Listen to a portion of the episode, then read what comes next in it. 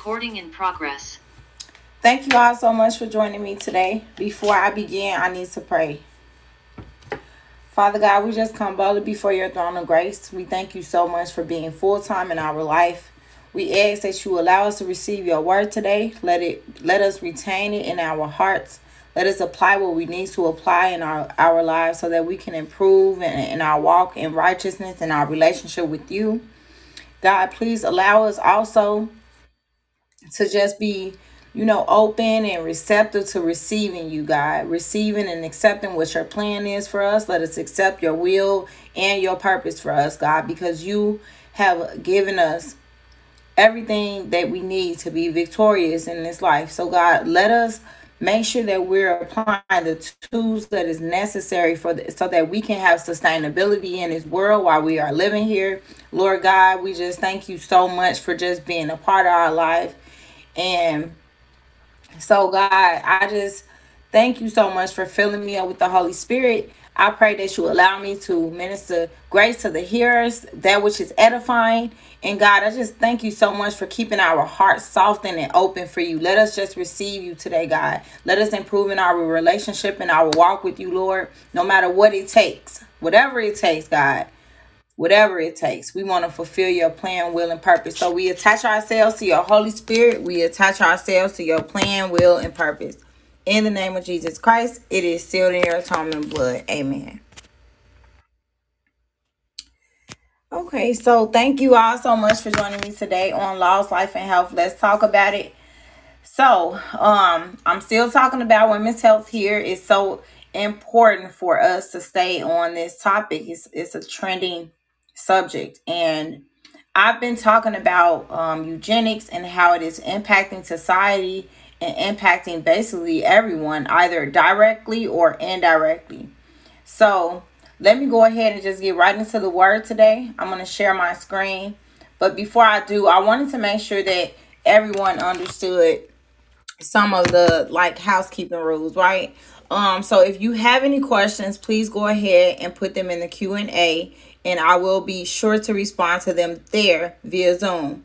If you are on like the uh, Podbean app or Spotify, Apple, Alexa, or um, Samsung, any one of these uh, Apple other Audible uh, podcasts, please go ahead and put your comments there, and I'll be sure to respond to you. Okay.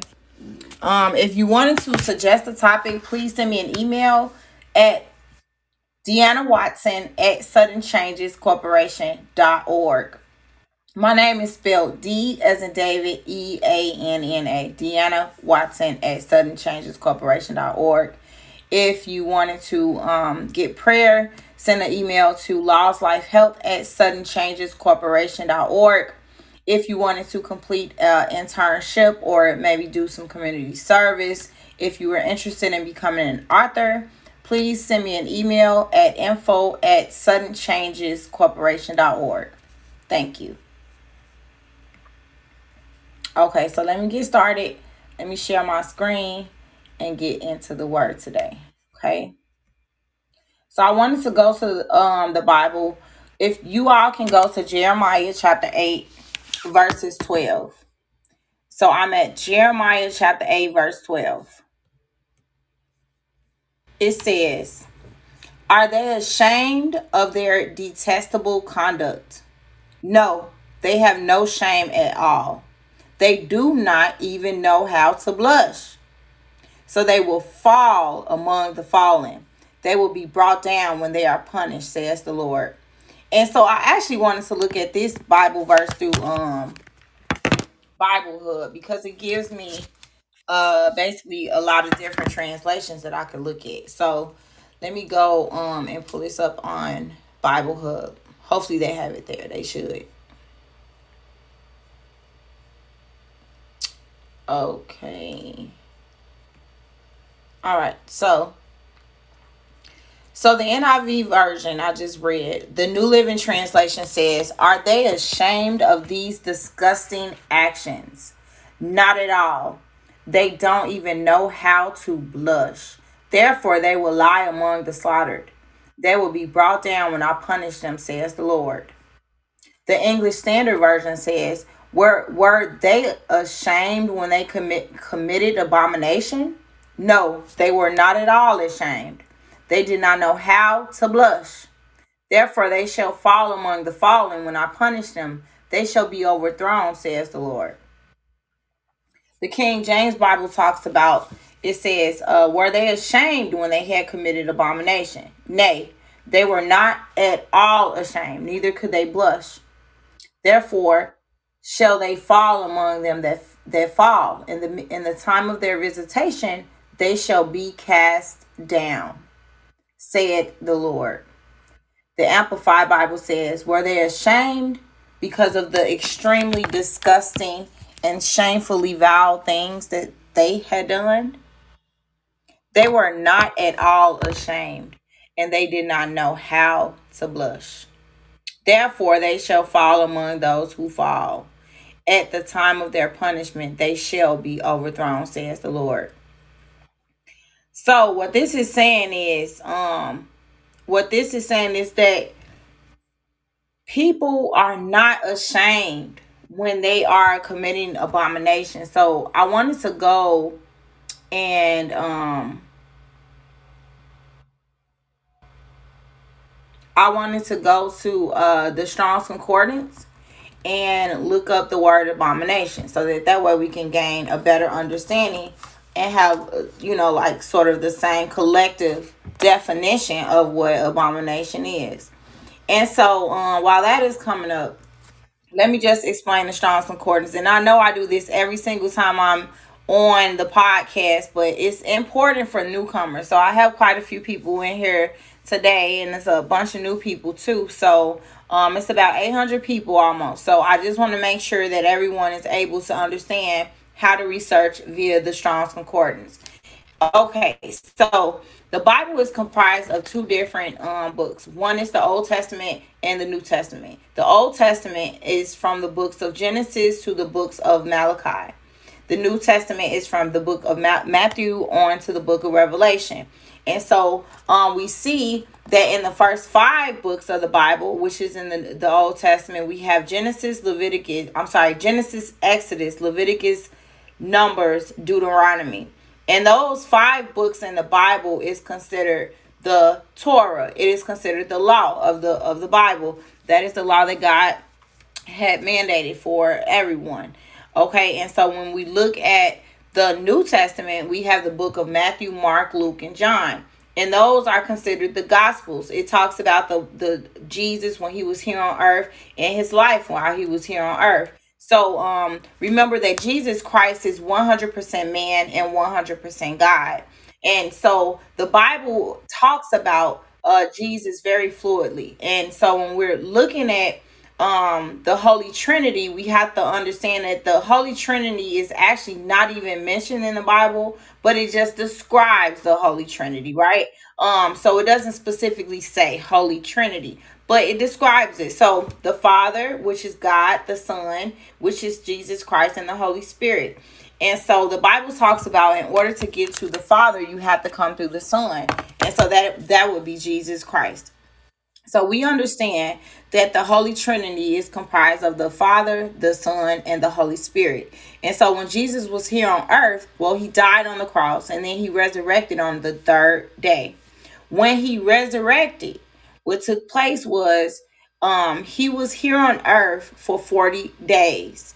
During those forty days that he was here on earth, he actually um, ascended into heaven after that. So he he congregated with his disciples, basically explaining to them what their what they needed to do, that they needed to go out making disciples, baptizing in the name of the Father and the Son and of the Holy Spirit.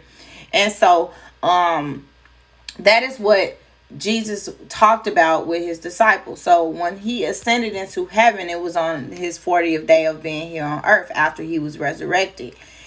Ten days later, um, he sent the Holy Spirit. The Holy Spirit ascended, descended upon the disciples. And so they became drunken with the Holy Spirit.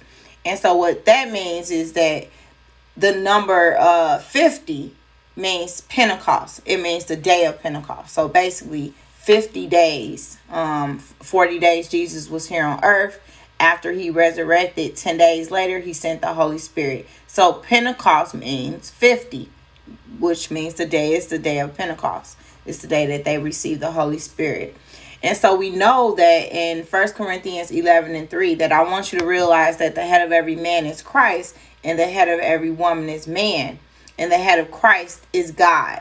So we see in this verse, um, kind of like pretty much throughout the Bible in the New Testament, it talks about Jesus and how in order to get to the Father, you have to come through the Son.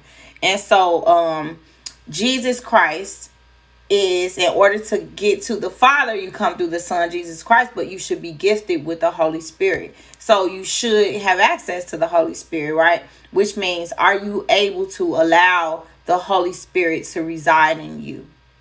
How are you allowing the Holy Spirit to reside in you so that you can have access to God, so that you can have access to the gifts that God has given you? Um, so that is something to think about. But in the meantime, while you're thinking about that, it is imperative to understand that God has allowed us to have this Strong's Concordance, basically an interpretation of his word in the English version. So the Bible, the Old Testament, is written in Hebrew scrolls, right? The New Testament is written in Greek. And so there were hundreds of scholars that are, have been able to interpret the word of God from the Hebrew scrolls, which is the Old Testament, and the word in the Greek, which is in the New Testament. So each time we search for a word um, in the Strong's Concordance, it's going to give us either the Hebrew definition and or the Greek.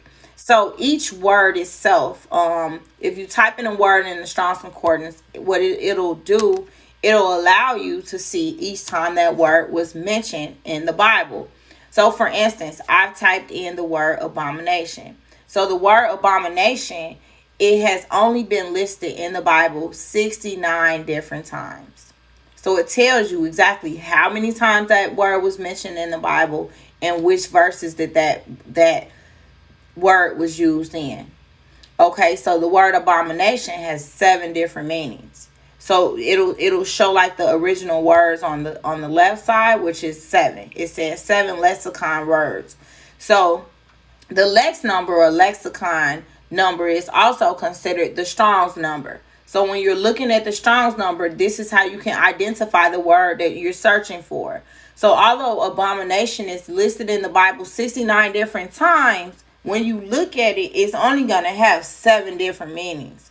So sixty-nine different verses, only seven different words for the word abomination, either in Hebrew scrolls and or in Greek. So that's a combination. All right. So now I need, in order for us to find the exact word that we're looking for in the exact scripture, we need to be looking at the Strong's Concordance through the King James Bible.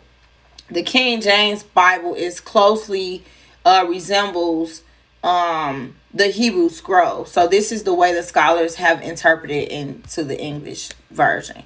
So let me go ahead and go to um Jeremiah. I believe I was on Jeremiah eight Jeremiah eight and twelve. Okay, so let's look here.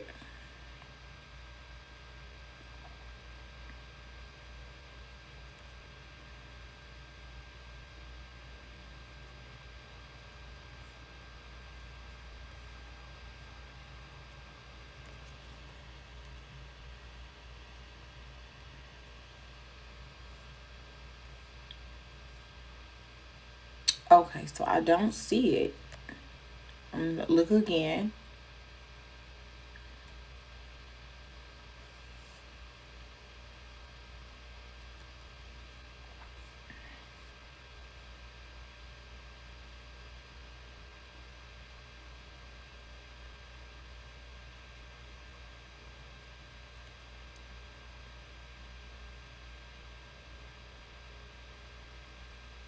Okay, it's fine. So I'm going to look at a different way to search for this. Um, there are a couple different ways. So I'm going to look at, um, give me one moment.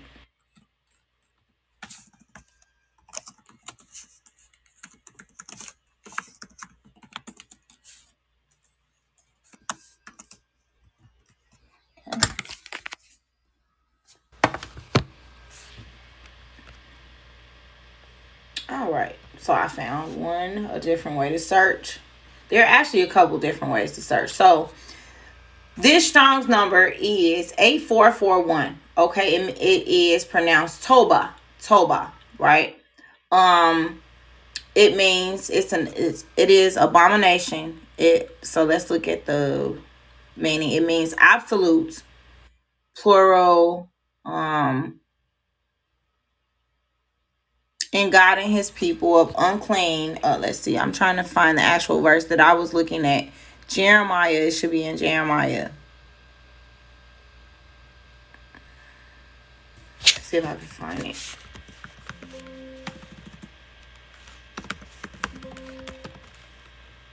I don't know why they're not coming up over here.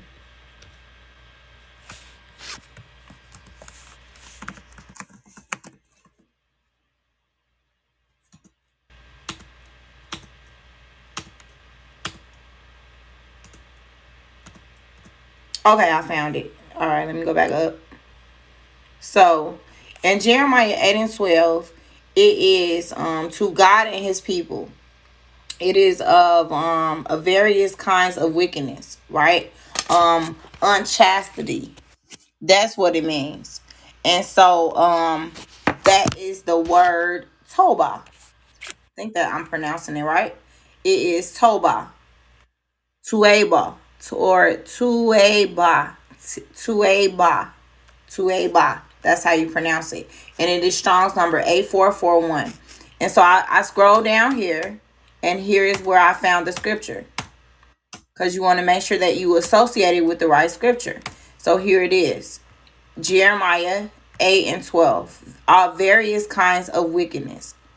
Unchastity. See that? And so, so this is to God and his people. And to God and his people, we have to understand that it, what it basically means is that um, God is talking about the his his children, the Israelites, right? Um, so let me read that scripture again so, so that we can have a better understanding of it. So the Amplified Bible says, were they ashamed because of extremely disgusting and shamefully vile things that they had done? They were not ashamed at all, um, and they did not know how to blush. Therefore, they shall fall among those who fall, who fall. At the time of their punishment, they shall be overthrown, says the Lord. And so the, the abomination is just pure wickedness. It's pure wickedness, right? That's an abomination to God. Um, let's look at let's look it up in the. Uh,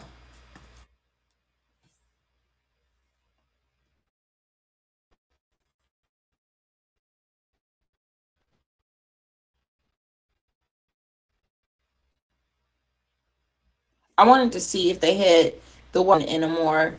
So I wanted, let me see if I could look it up in ancient Hebrew.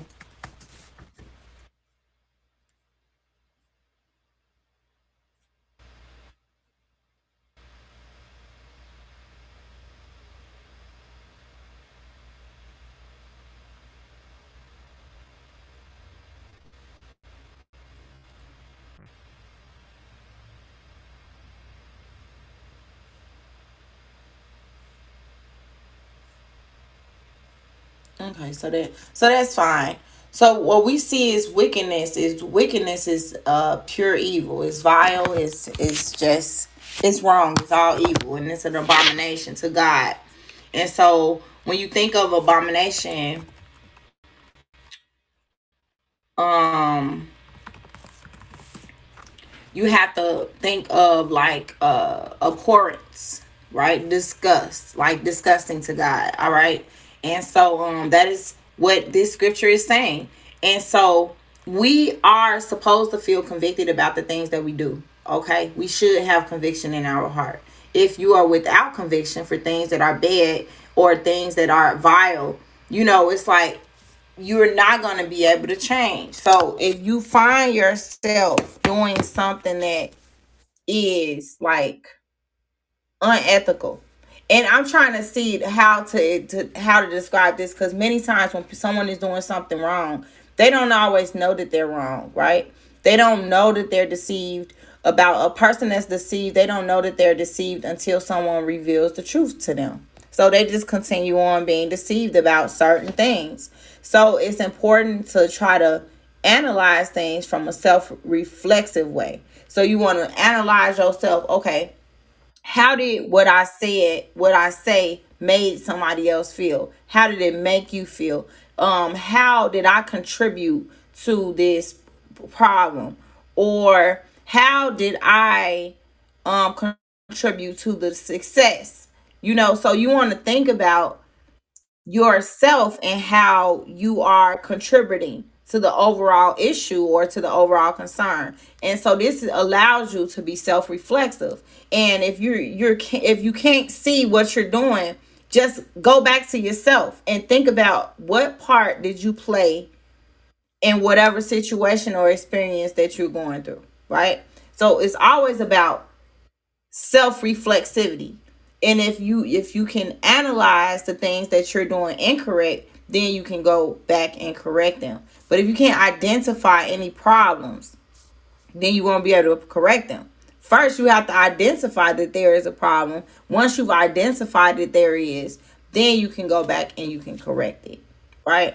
And so we're we're accountable individuals, right? Everybody that's listening today, hopefully, are all accountable individuals. We don't have avoidance personalities. So Uh, avoidance personalities are people who lack in accountability. They're going to avoid, they're going to procrastinate, they're going to, you know, deny certain things. So it's it's so important to always have that accountability, and you you can take where you can take ownership and responsibility for how you have contributed to the overall, you know, um, overall concern that is taking place. So, for instance, if you're going through something like with me, um, when I talked about just fornicating yesterday, right? I talked about that because I have been basically celibate since June tenth of two thousand twenty-two. And so I, I, I sinned and I fornicated. And so that was something to look at. How did I allow myself to get in and entangle in that situation to do something like that when I've been going good and going hard thus far since June tenth of two thousand twenty-two. So I looked at the fact that I actually wrote a couple things down about what I did and how I um and how I, I failed, right? Um so I looked at I looked at first of all my thinking process, right? Um I needed to make sure that I'm allowing God all the way in my life, as Jeremiah nine talks about circumcising the heart, right? You want to make sure that your heart is circumcised from the old, and you want to be able to move into the life that God is giving you by letting go of these thoughts that, you know, sometimes can seep in into your life or into your mindset. And it's like, okay, this is something I, I remember. This is something that I, I would like to do, but it isn't something that I want to do. So I really, really didn't have any type of like focus on any sexual activity, right? And before I proceed, I just want to let everyone know that this is a very, this is for mature audiences only. All right. And so um, I'm going to still be talking about a lot of sensitive information today in this podcast. So I just want to make sure that everyone understands that. Okay. Um, so in Jeremiah nine, it talks about being circumcised at, at, at your, in your heart, like spiritually. I believe that we should be circumcised in the heart. We need to make sure that we're, it, when we love God, we have to make sure that God is always being able to lead us. And sometimes when you're, when you get in a new environment or you begin to do things other than what you're the other things and what God wants you to do, like, you know, those things can cause you to, to fall because you're missing what you used to used to have. So like, I guess I was missing some of the things that I used to have, you know, as far as like being um, intimate. And so that it was like what I should have been doing is pondering more on the word of God, just um, allowing God to come into my life and just help me. And just meditate on those things that was pure, You know, if I could continue to do that instead of allowing myself to be subjected to something that I allow myself to miss, you know, it's like, okay, I I was, I guess I was missing sex. And so um, that was something that I was thinking about, but it wasn't something that I thought I would implement. And so um, what good is intelligence when God is all knowing? So it's like leaning on our own understanding for things. Sometimes it could set you back, and it could um, set you back into the sin that you were doing previously. It's like, okay, well, wait a minute. I haven't been, I've been celibate for over a year. Okay. And so how did I get myself in this situation where I'm having sex? Right. And so, um, just thinking about me leaning on my own understanding, thinking that, okay, well, now I guess I could go out with my friend, or I guess I could do this with him, or I guess we could do this together, or, you know, I was basically compromising some of my beliefs. And so what I learned from this situation is don't compromise. Don't compromise your spiritual beliefs for anything. It's so important to be able to understand not to do that, because what good is intelligence when God really is all knowing? So when you believe, when you think that your level of understanding things is okay, it's like, wait a minute, God knows. God is all knowing. So don't compromise what you think you can do with your flesh. It's like, okay, well, I'm strong, you know, like, yes, I am strong, but I'm strong even more. I'm even more powerful when I'm being led by the Holy Spirit. So the Holy Spirit isn't going to want me doing things or um, compromising certain beliefs. So you have to look at that in your own life and say, okay, what am I compromising right now? What are some of the things that are, you know, Um, that could aggravate the Holy Spirit? You know, am I around, am, am I uh, in the environment that is, you know, respective of God and respective of the Holy Spirit? So we have to think about those things when we're considering, okay, well, let me, I could go over here. I'm strong. I have the Holy Spirit. I can do this. But really, you can't do all of those things in, in your own flesh, because your flesh is weak, but and the Spirit is willing. So the Holy Spirit is willing, but your flesh is weak. So don't think that you could do things in your own power, because you won't be able to, okay? Always have the Holy Spirit. Um, so I wrote another question down for myself. This other question I wrote was, can one perfect equality if they are flawed in many areas? So I'm thinking like, okay, uh, perfect. So perfect, the word perfect means to be mature, to uh, be mature in nature and in act. That's the word in Hebrew. It means tam. Um, and so that's the, the Hebrew word for perfect, tam. And um, it means to be mature in nature and in act. So God wants us to be God wants us to be mature, which means perfect. So the Bible, let me go to let me go to this Bible verse, actually.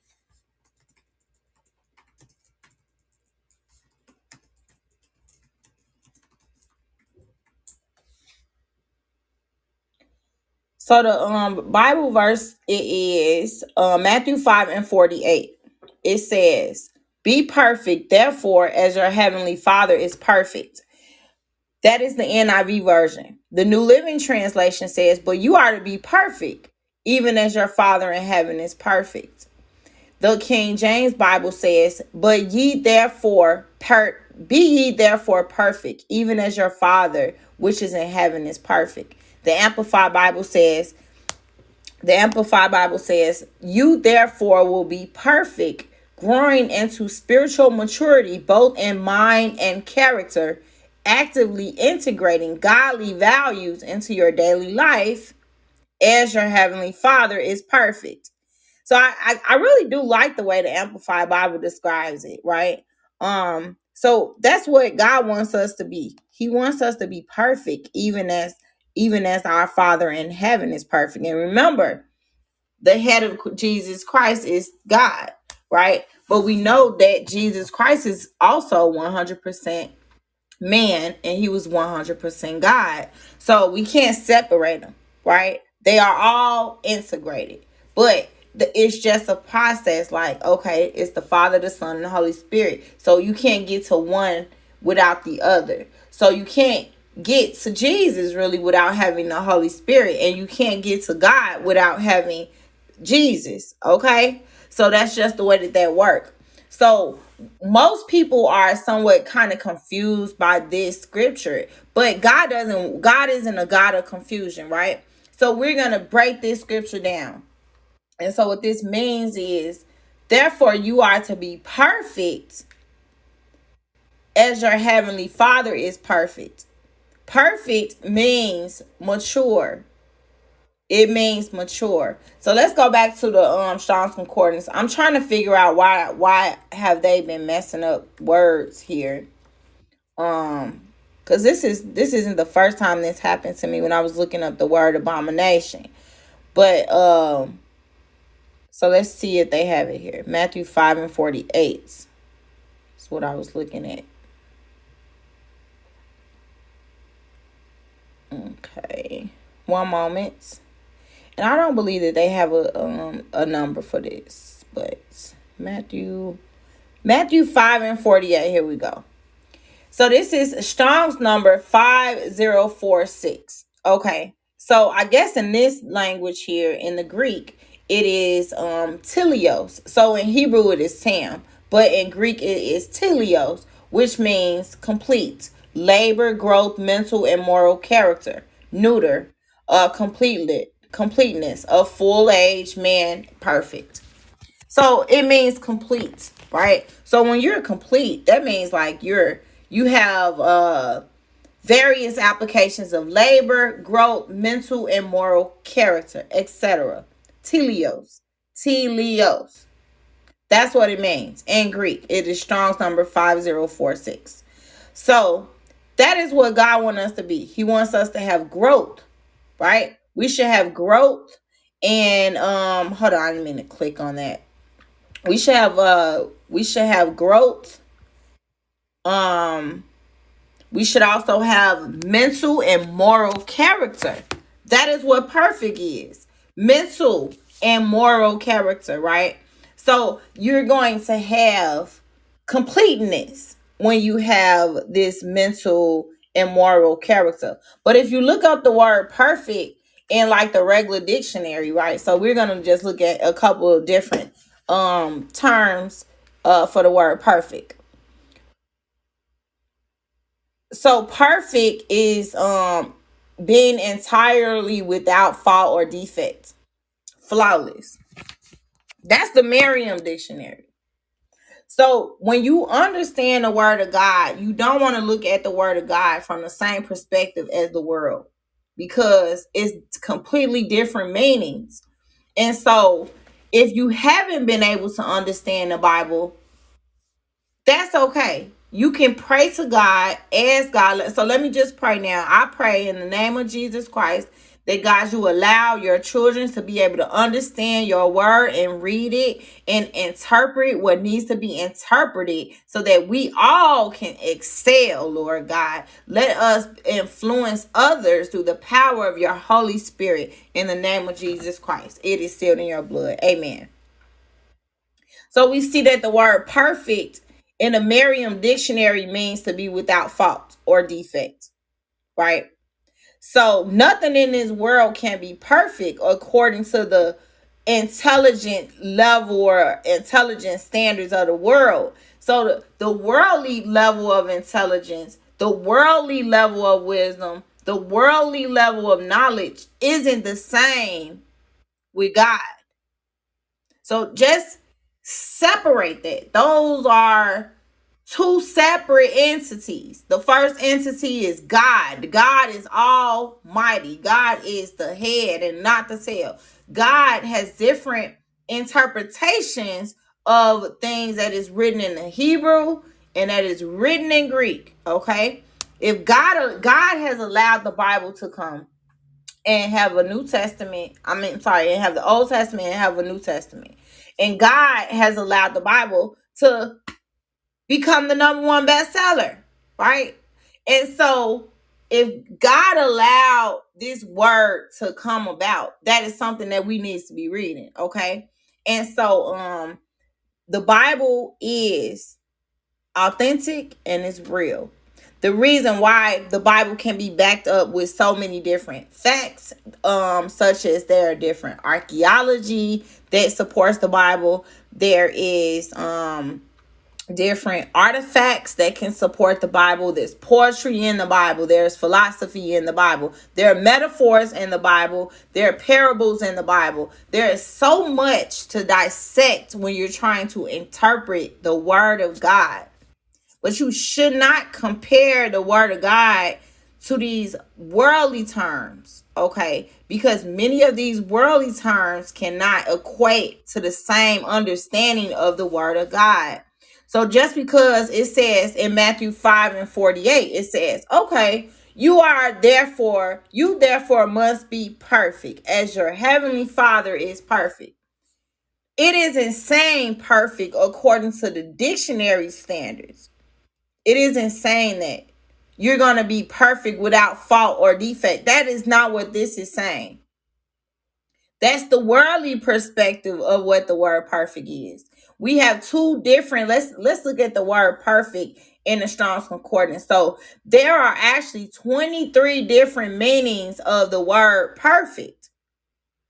So the word perfect has been mentioned in the Bible ninety-four different times. ninety-four and and they have over twenty-three different words that mean the word perfect.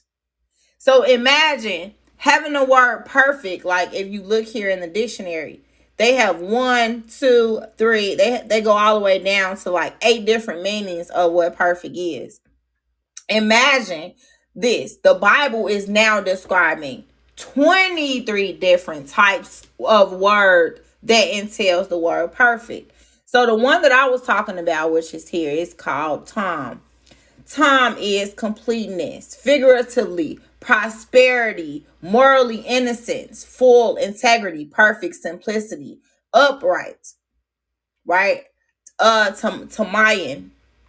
Tamayan is entire, integrity, truth, without blemish, complete, full, perfect, sincerely sound, without spot, undefiled, upright, and whole.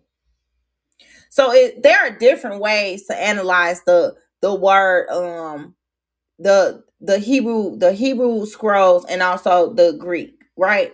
So the Strong's Concordance isn't the only way to do that. You can also look on under um, Ancient Hebrew is where I got the word from, um, where it talks about being perfect, right? So let's look at the word Tom. It means completeness. It's similar to that word, um, Strong's number eight five five zero.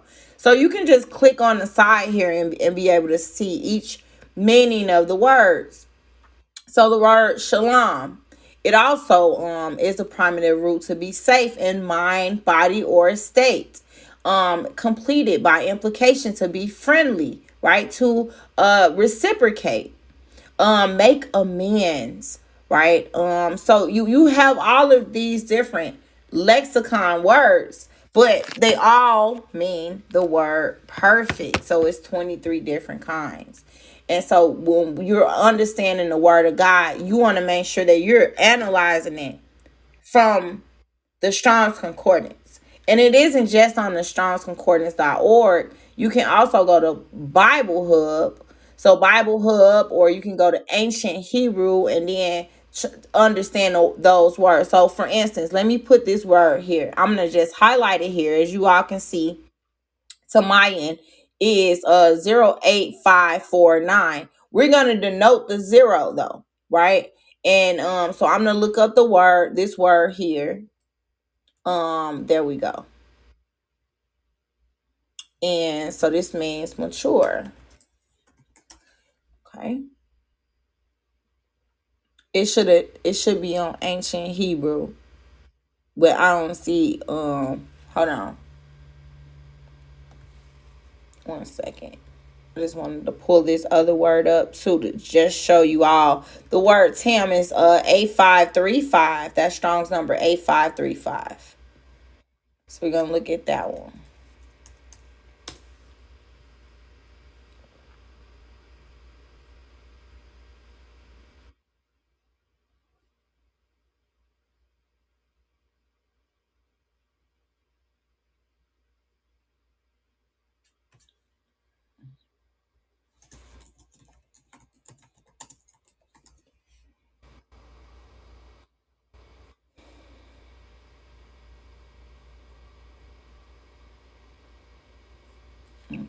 Let's see.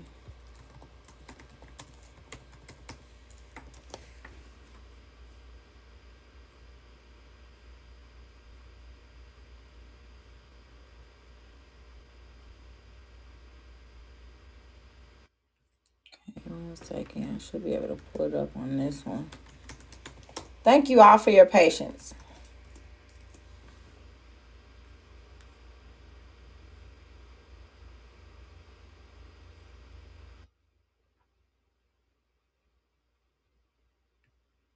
Okay.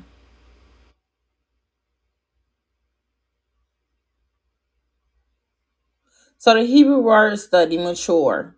Um Psalm thirty-seven and thirty-five. Um, I have been young. Okay, hold on a second. I'm trying to, I just got some ads up here.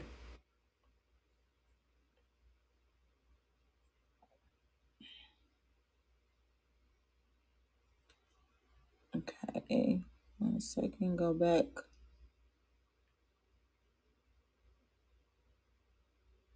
Tamam, that's the word, it's tamam. Tamam.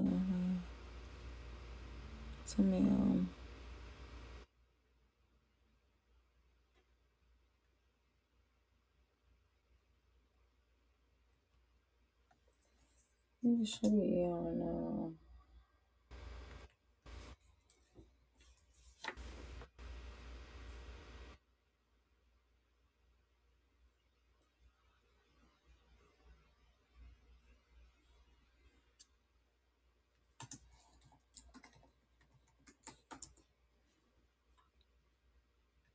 Okay, I found it. Okay, so this is under ancient hebrew dot org. See, this is where I got this word from, ancient hebrew dot org. So this is an excerpt from uh, Mister Uh, Benner's book, The Living Words. Okay, and so um, the word perfect, it is, is, is a translation of the Hebrew word tam, which is Strong's number eight eight five three five. Um... But so is the word plain in Genesis twenty-five and twenty-seven. So um, why isn't Jacob considered perfect by the translations, just as they did with Job? So um, the, the word perfect is applied to Job one and one. However, when we look here in the Hebrew text itself, the Greek uses the word amentos, amentos, which is um. Strong's number two seventy-three, meaning blameless for Job, and the word hoplos, meaning simple for Jacob. So one word means blameless and the other word means simple. But when you look at the word tam, it can be best defined as mature in nature and in, in action. I'm sorry, mature in thought and action. And it's the parent root of tamam, which is Strong's number eight five five two, meaning to be whole, finished, or complete. So it is from the verb word tamayim, um, which is Strong's number eight five four nine. So can one be perfect from a Greek perspective? No, because everyone has his faults. But in Hebraic thought, there is no concept of perfect. A better translation of the verse is above. So we see that you will be complete with Yahweh, your Elohim, right? So God, another name for God is Elohim, right? Um, so we have all of these different things that try to uh sort of um help us understand um understand God, right? And so um I'm trying to look here. Okay, so Ella, so I, I'm thinking I'm just going to copy this. I'm going to screenshot it so that way everybody can have it, and then I'll post it on the website so you all can have it there too. All right, I'm going to bookmark this too, so I don't have to go through that research again for that. Okay.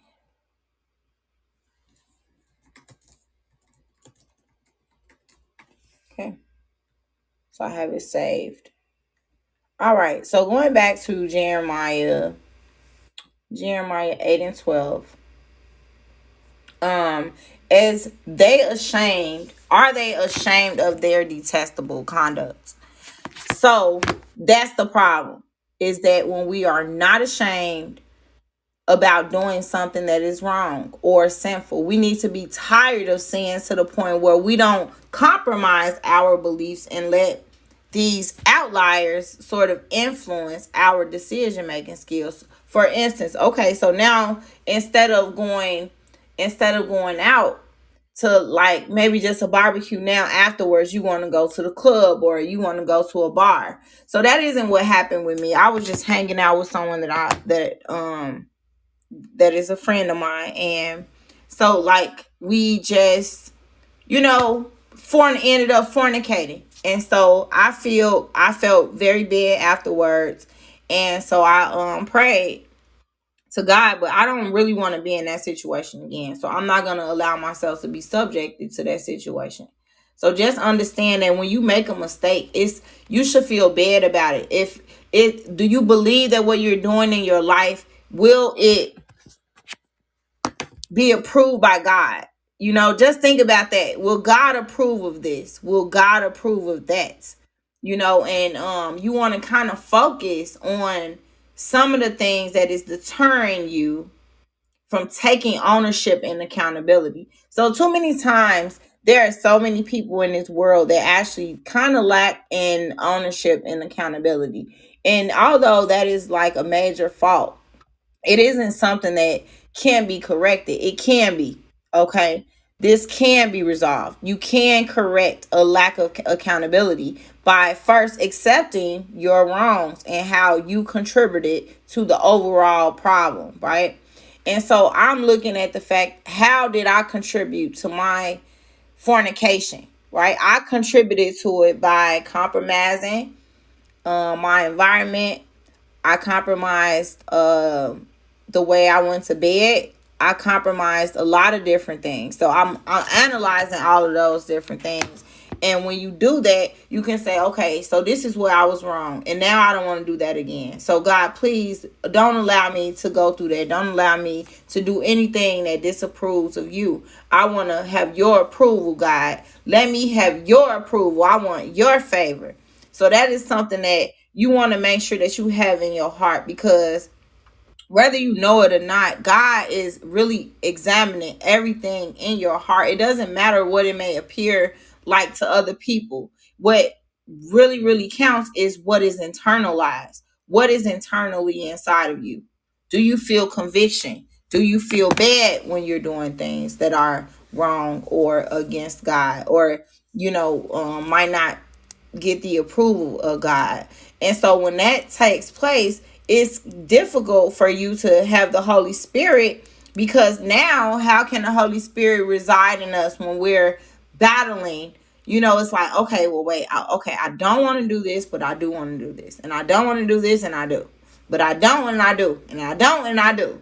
So it's like, okay, you think about those two things, and you say, okay, well, you know, God, I, I need to, I need your help. And so at that moment, it's right in the moment is when we need to really stand up and do something about our decision and then our actions. Right in that moment when you hear yourself maybe arguing with somebody that you don't you don't have to argue with, you don't have to debate with, you don't have to say things that you're going to regret later on, right? So just pretty much allow the Holy Spirit to lead you. When the Holy Spirit leads you, life is going to be much more efficient, okay? It's, you're going to have sustainability when you take ownership and accountability. So it wasn't anyone else's fault that I fornicated besides my own.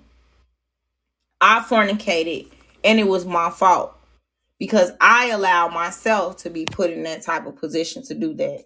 And so that is what we have to look at. You can't say, okay, you don't have a job because of what happened in your last relationship, or you don't have a car because of this, or you can't get to work because something happened, or like all of these excuses only lead to you being defeated. So you can't stay stuck on the things that allow you to be defeated. So you have to remove that doubt and unbelief from your life. Okay, so for instance, your marriage didn't work out. So now you're upset and you're blaming like everyone.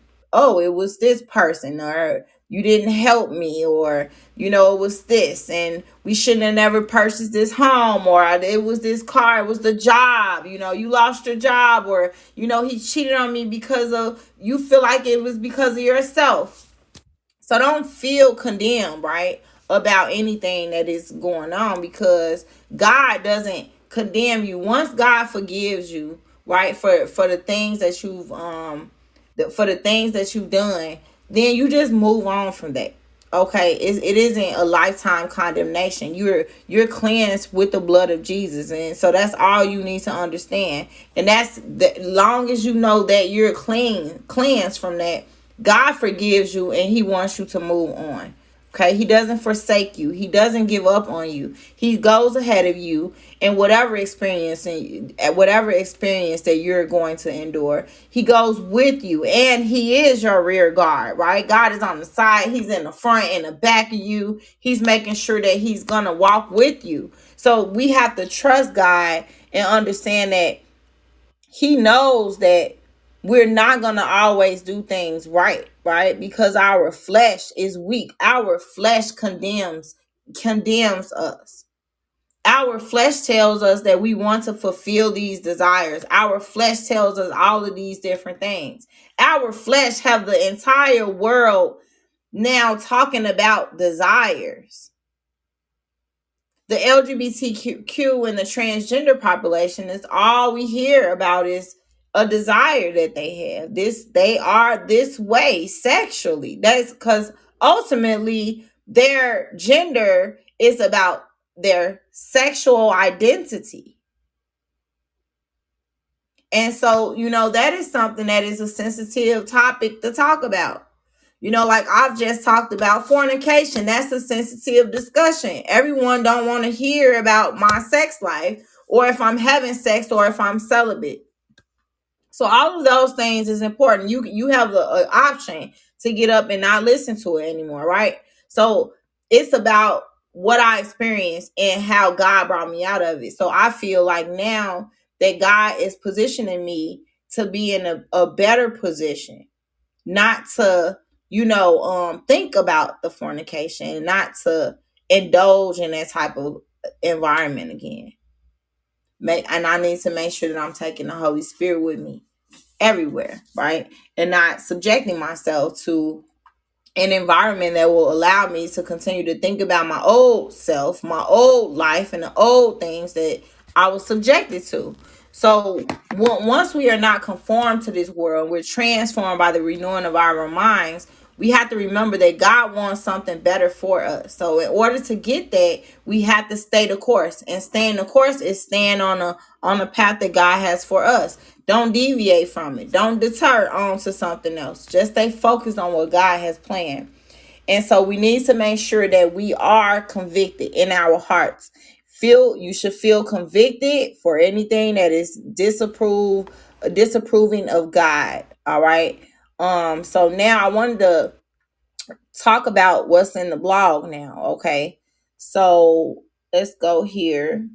I actually have it in a Word document though. So yesterday I talked about some of the risk factors of, um, hold on, I'll, I'll just pull this up over here. Well, I think I, I should have it here though. Let's see.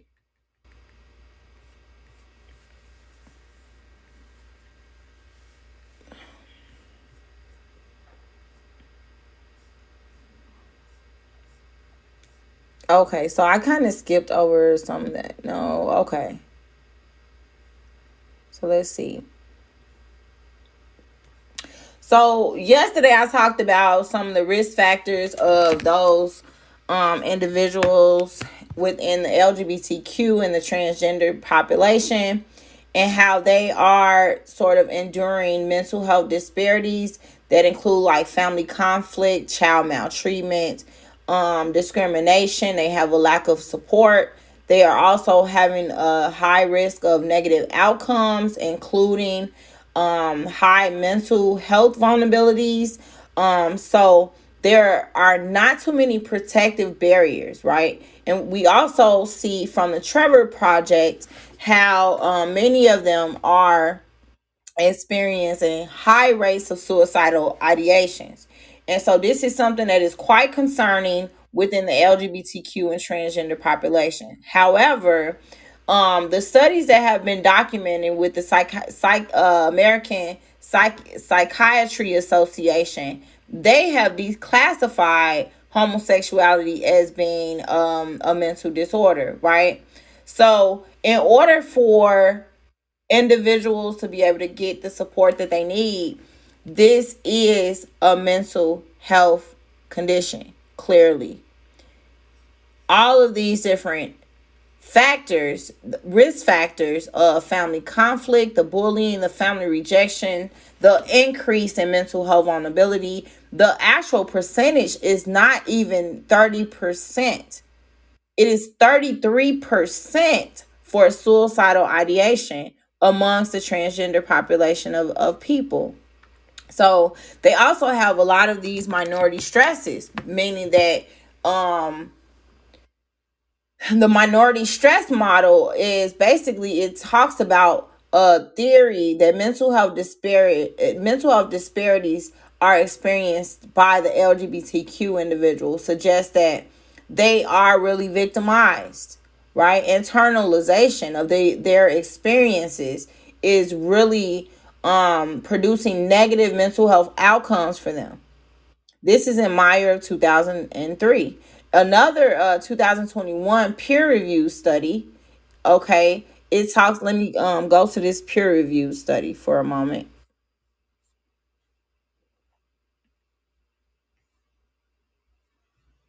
So we have this uh, two thousand twenty-one peer review study, right? And so peer review, it just basically means that um, there are a lot of different authors that actually reviewed the article and corrected. So they did a lot of editing, and these were professional editors, okay?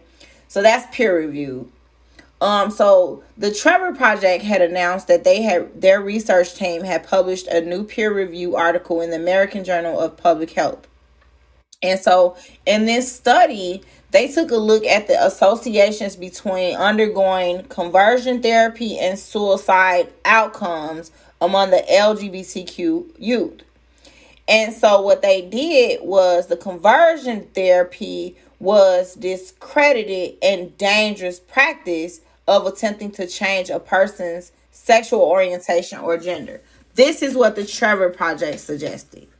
So, in my opinion, the problem is, is that individuals that are experiencing these ideations, right? It isn't just uh, sexual orientation or gender identity um, concerns. There are also many of them, not all, I said many, so that is very specific to this article.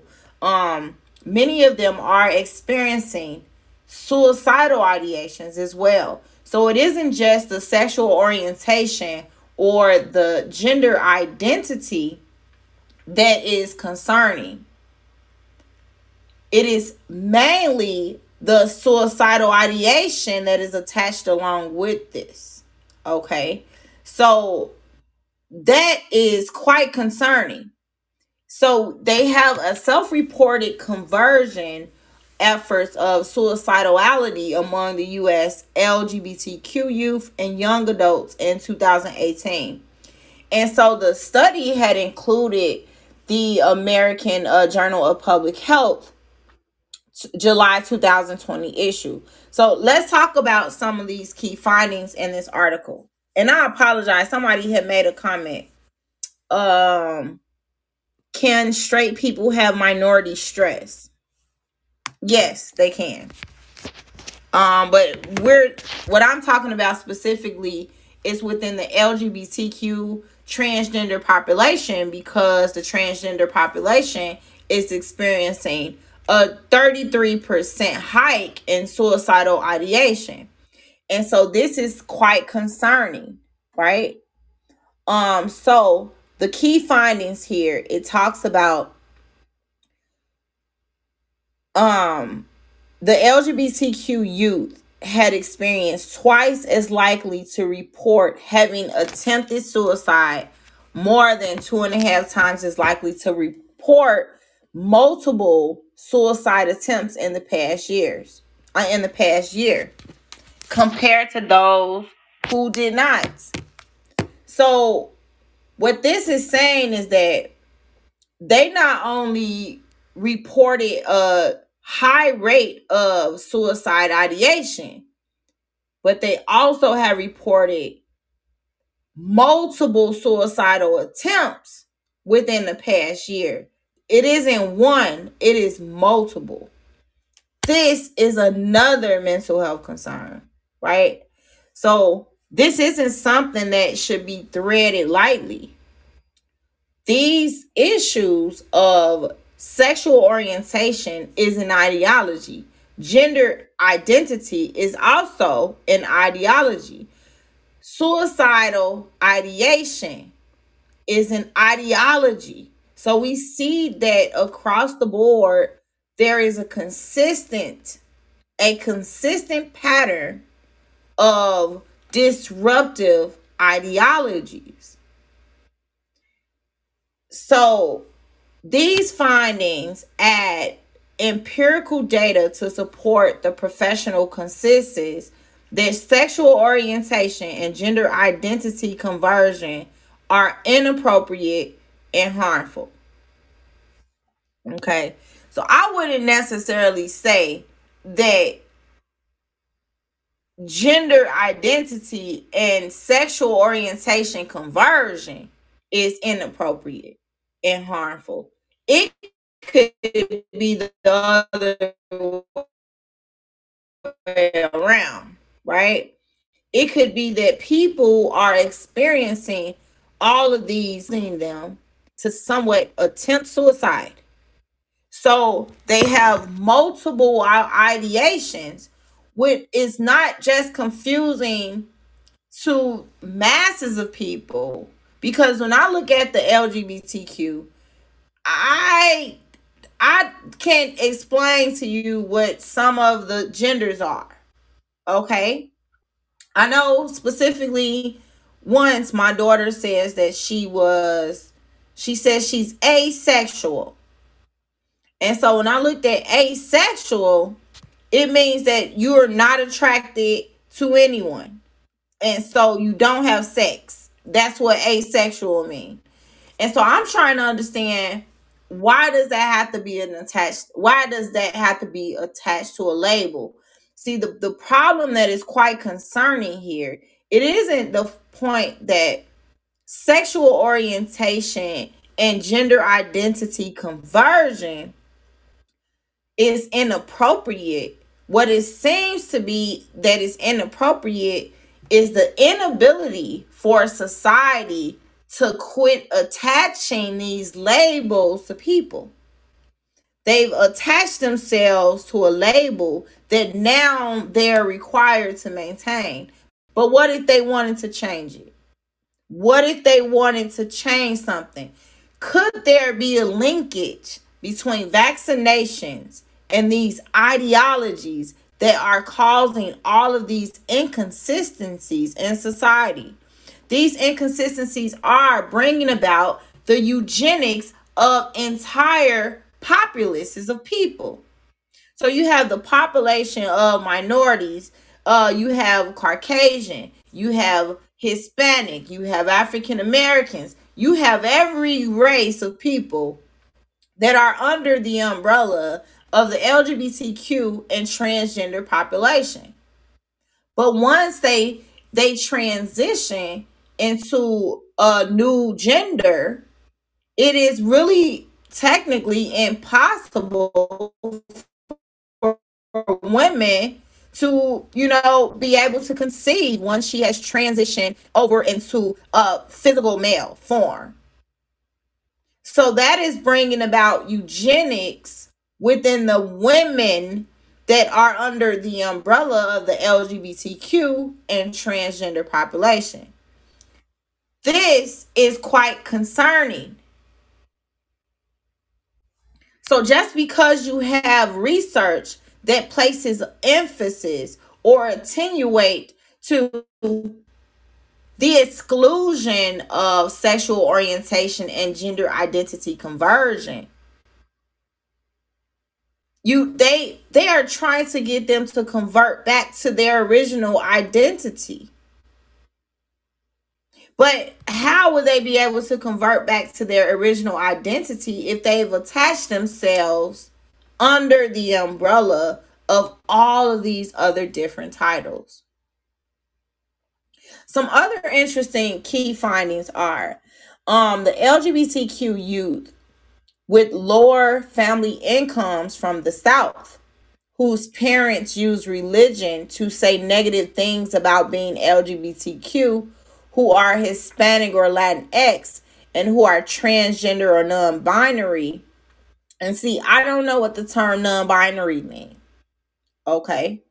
Um, so it says we're overrepresented in reports of undergoing conversion therapy. So they were uh, overrepresented. So the Latinx community was overrepresented. It's probably because the United States Census Bureau have labeled the Hispanic community or Latin community under the umbrella of Caucasian. So they misrepresented the vote. I'm sorry, they misrepresented the um they misrepresented the population of Hispanics and labeled them as Caucasian. And another thing was um they've also misrepresented the minority of African American, um, Latin, and also Asians. So that could be a concern with how this um, this finding here is overrepresented in reports of undergoing conversion therapy. This data highlights that young people who report undergoing conversion efforts are not a homogeneous Uh, population, and that efforts to address this issue must be inclusive in terms of diversity of identities affected. So making it bold here doesn't necessarily equate to it being more important than the rest. Um, but since they highlighted this area, they say efforts to address this issue must be inclusive. Um, so You know, it isn't about just being inclusive for the Hispanic or Latinx community. It's about making sure that um, it is inclusive for everyone, right? And so I think that that is the point that they're trying to make, that it should have inclusivity for everybody, not just within the Latinx or Hispanic community. But we, we shouldn't negate that there is um, some major issues happening within the Latinx and the Hispanic community. They have been really, um, based on the data, eugenics have been really targeting the Hispanic Latinx communities, right? Because they were considered to be hyper uh, fertile. The women were hyper fertile and the men were criminals. And so they wanted to sort of uh, stop their race from reproducing by involuntary sterilization. And this happened in the state of California. And um, about twenty thousand people were sterilized involuntarily um, before that actual law and um, legislation was eradicated. So this is an issue within the Latinx community. Although they're saying that they were overrepresented here, it's still imperative to make sure that we're analyzing what is still taking place within the Latinx community and how these statistics that is surrounding this minority group is always skewed and always flawed. So that's that should be something that another researcher should be able to analyze. But moving forward, the study had also found that uh, they first examined conversion therapy among the L G B T Q youth, and it added the overwhelming consensus, consensus that conversion therapy is detrimental to mental health and a clear risk factor for suicide. Okay, so they're suggesting that conversion therapy, meaning that they should go back to their original identity, is an indicator for suicide. Okay. Um, I would have to disagree with this. There are too many other factors that are too many other outliers that could be influencing this data. For instance, we have some some things that could be skewed. It could be skewed data. For instance, let me give this example. How many of these youths have they considered to actually, um, you know, uh, prior to conversion therapy, uh, how many of these youths wanted to commit suicide prior to? I mean, because you would think that if they're emerging out of their, they're coming out of their identity, that would entail a high rate of suicide ideation. Because now everyone is knowing about them being within the L G B T Q or transgender population. And so you would think that if their first time coming out, as other articles have suggested, and those articles seem to be, I would say, um, I would say quite supportive in um, identifying the mental health concerns of the L G B T Q and the transgender population. So since these other, the other articles, for instance, I've posted them all here on the blog. You all can check them out. Um, and so I think that this one article from the Trevor Project, although it is peer reviewed, I think that it could possibly have some biases here. The Trevor Project's goal is to support the L G B T Q, including but not limited to the transgender populations. And so, yes, it, why wouldn't it support ideologies that will, why would it support ideologies that will go against their mission statement? All right. It just seems quite obvious that there are some biases here.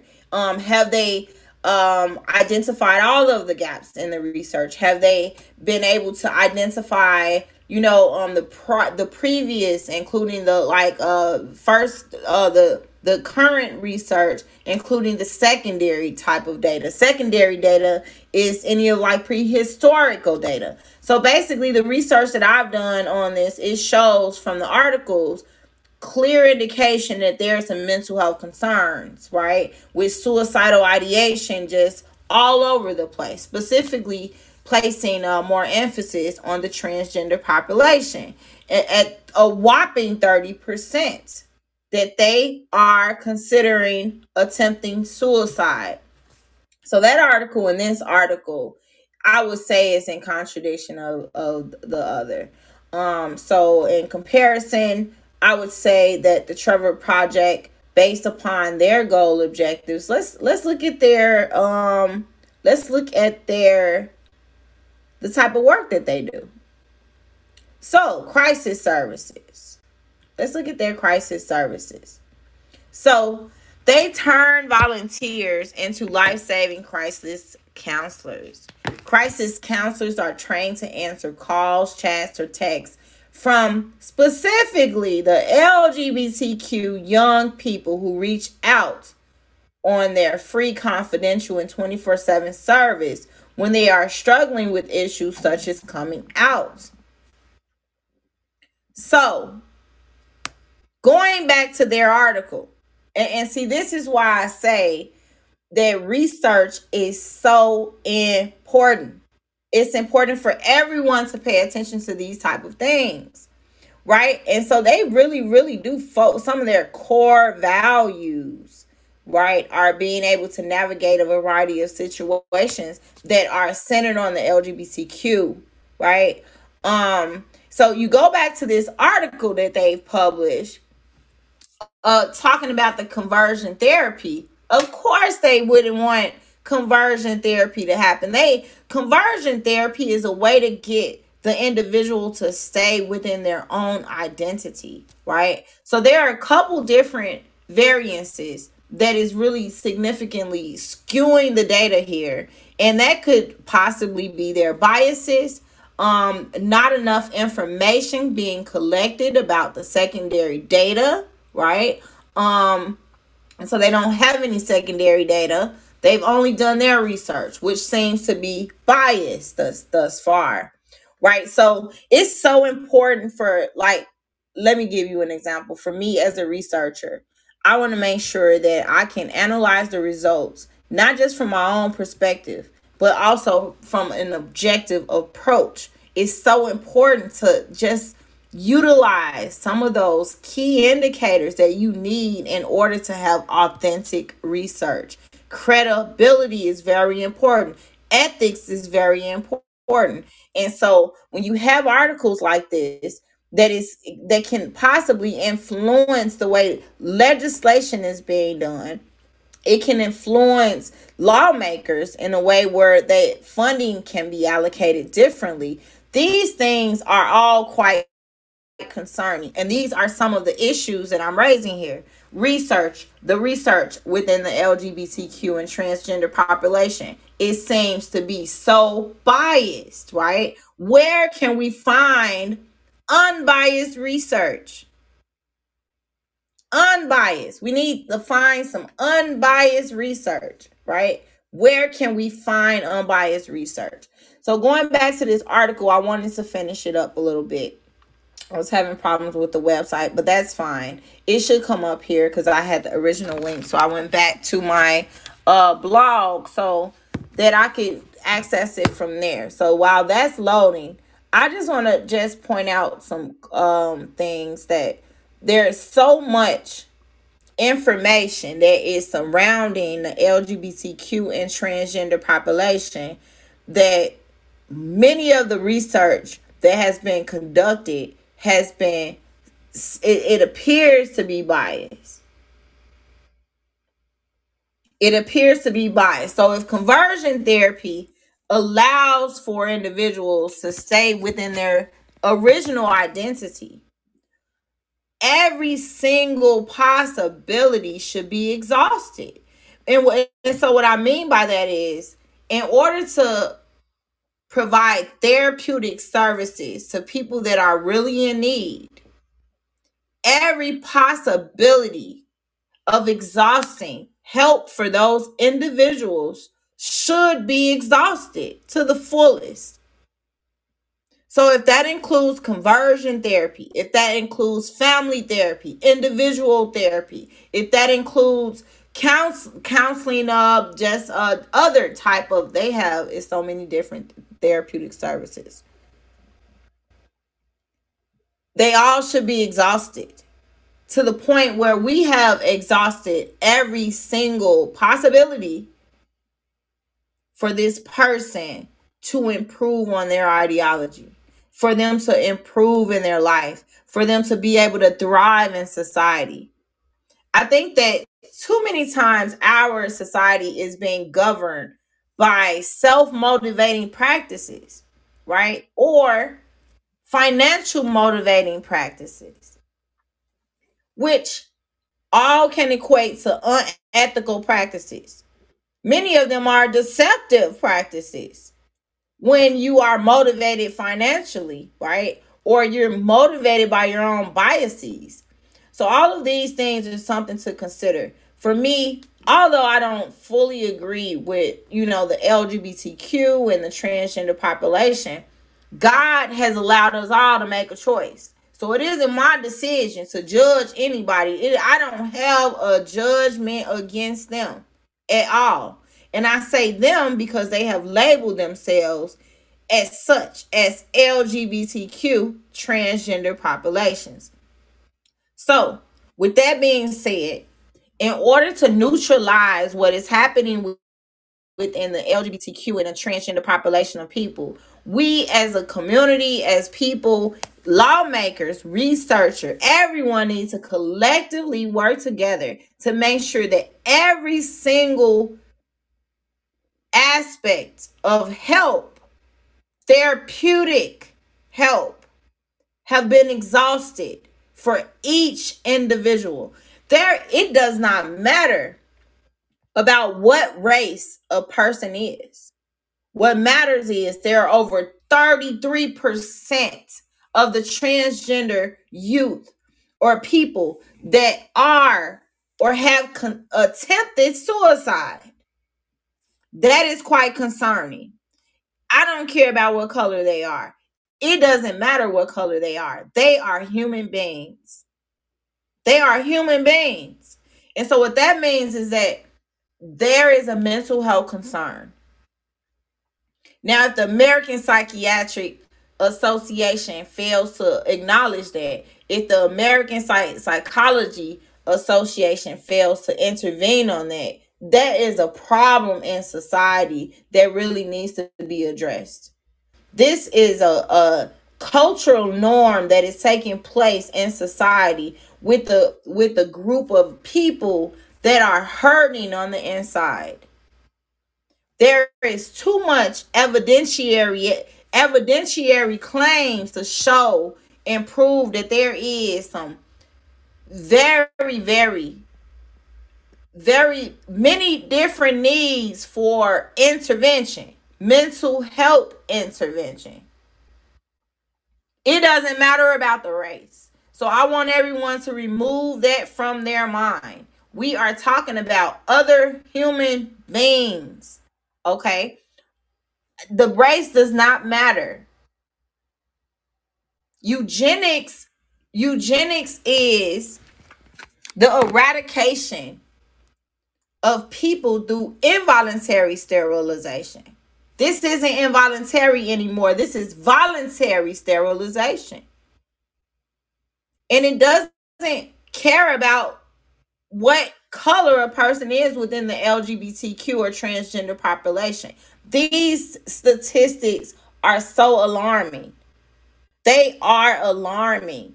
thirty-three percent, seventy-three percent of the L G B T Q youth are experiencing discrimination.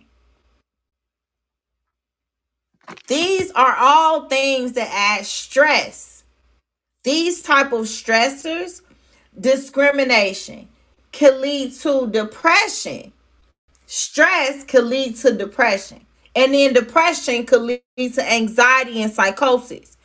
All of these different things are contributing to the vulner- mental health vulnerabilities of, of the L G B T Q and the transgender population of people. So you have all of these organizations, such as the American Psychiatric Association and the American Psycho- Psychological Association. And so I'm I'm not trying to disrespect these organizations. I am simply trying to say that there is concerns. There are too much evidentiary claims from research that shows that they are all in need of help. They are in need of serious help. They are experiencing extreme mental health vulnerabilities. And the lack of support from the A P A, um, the American Psychiatric Association, including the American Psychological Association, is quite alarming. Also, thirty-six percent of the L G B T Q youth reported that they have been physically threatened or harmed.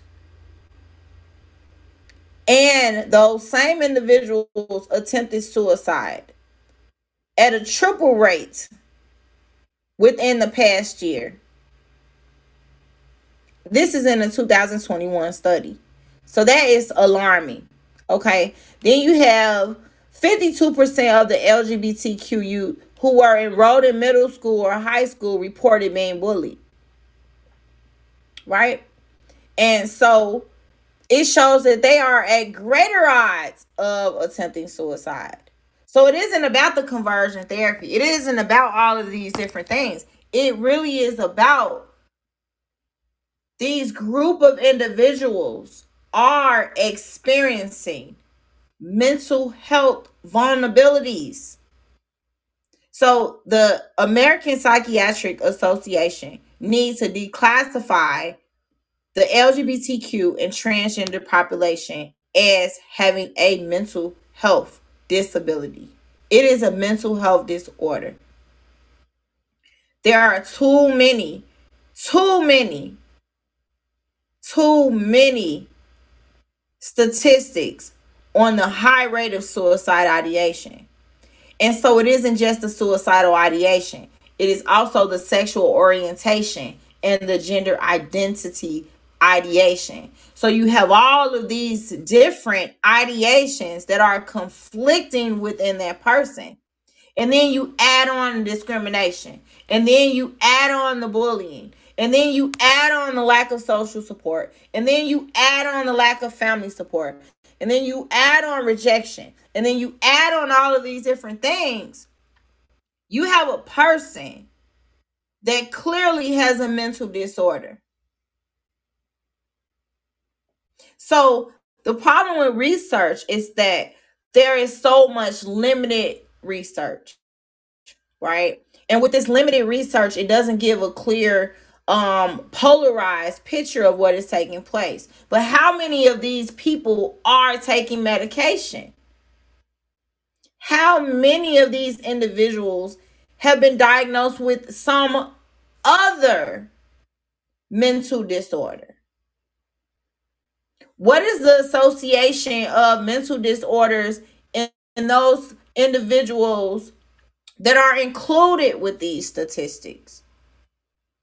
So are they suffering from A D H D? Do they have anxiety? Are any of them schizophrenia? Are any of them on antipsychotic depression?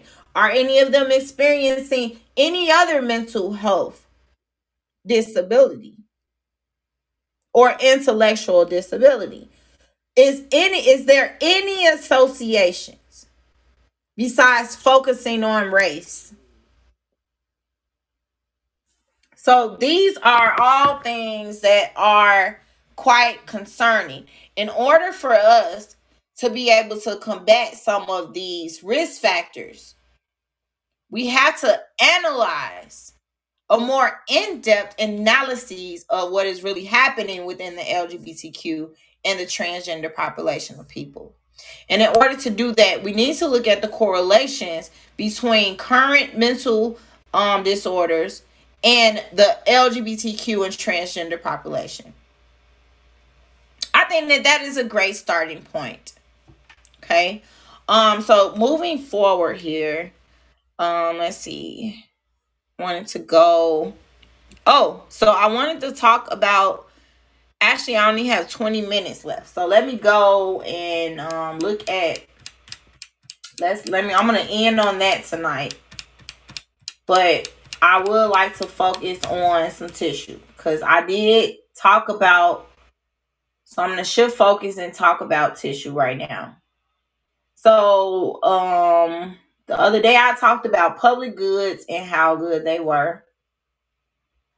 So I want to look at a few other things. Now, I know that I said that I am going to be discussing the different type of soaps. And um, so I have tissue, soaps, and sanitary pads, right?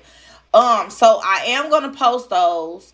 And I would also like to talk about the, there is twenty-five different women in the Bible that we can also analyze. And so hopefully that'll, I'll be able to finish up with that. But um, let's go ahead and look forward. To, let's look at, um, oh, so I think Public Goods, it was something wrong with their website that prevented me from looking at the cost of their tissue.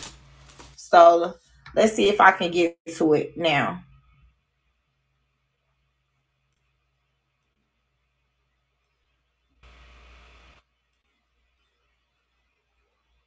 Okay, here we go.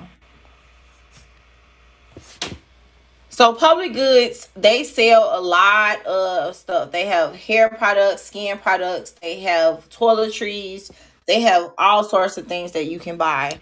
Um, I was trying to find out the last time I was talking about them. I think it was last week sometime when um, I was trying to get their cost of their tissue. But I wanted to see if it was an efficient cost or not.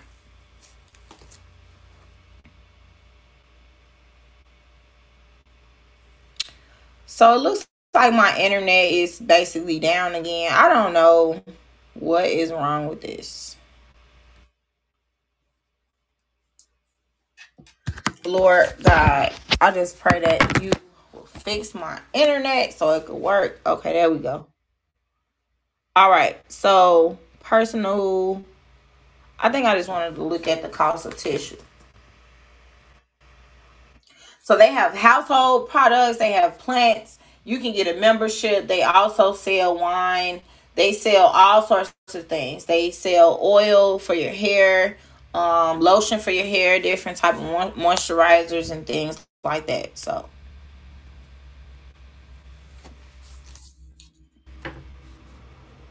So I'm just waiting for the screen to come up.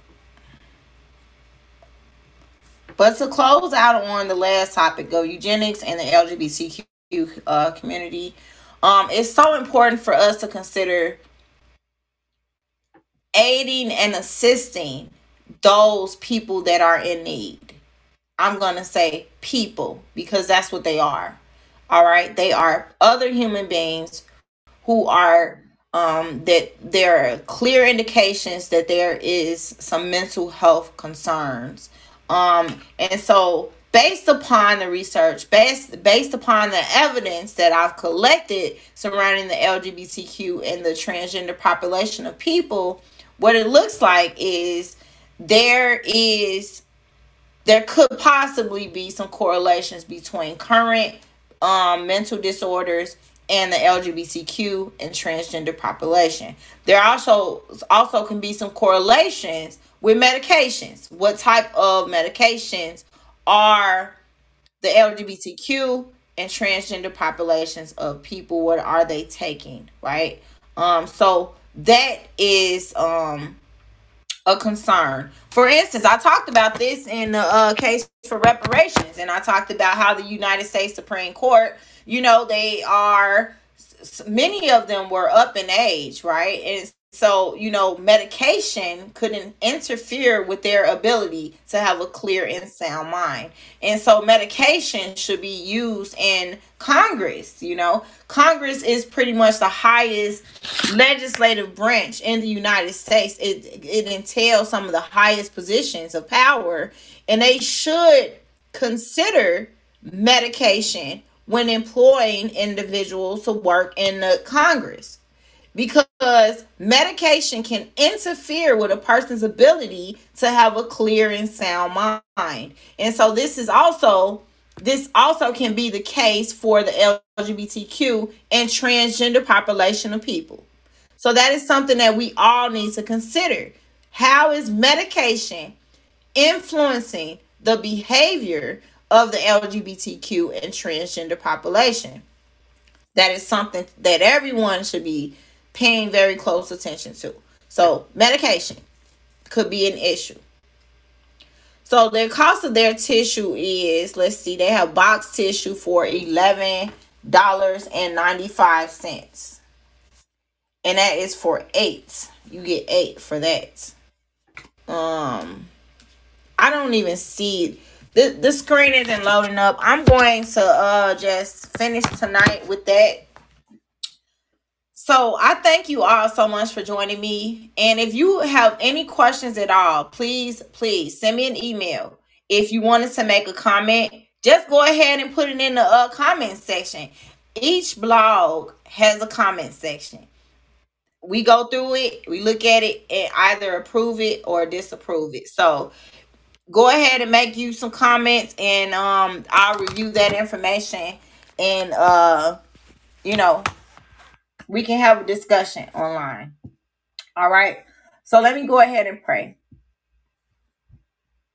Father God, we just come boldly before your throne of grace. Thank you so much for giving us your word today, Lord. Thank you for allowing us to see things not from our perspective, but yours.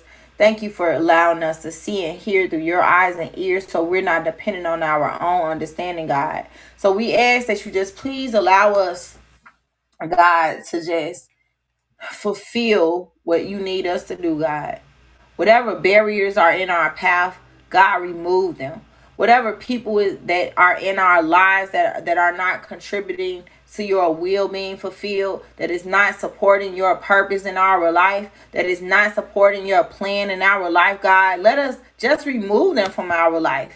In Jesus' name, we just pray. And God, we just ask that your will be done in our life. In the name of Jesus Christ, it is sealed in your atonement blood. Amen. So thank you all so much for joining me. Um, I will see you all again on, um, I will see you all on Sunday. Okay, so I'm off on Saturday. But in the meantime, send me an email if you needed to get prayer at Laws, Life, Health at sudden changes corporation dot org. Thank you all once again for joining me. You all have a good night.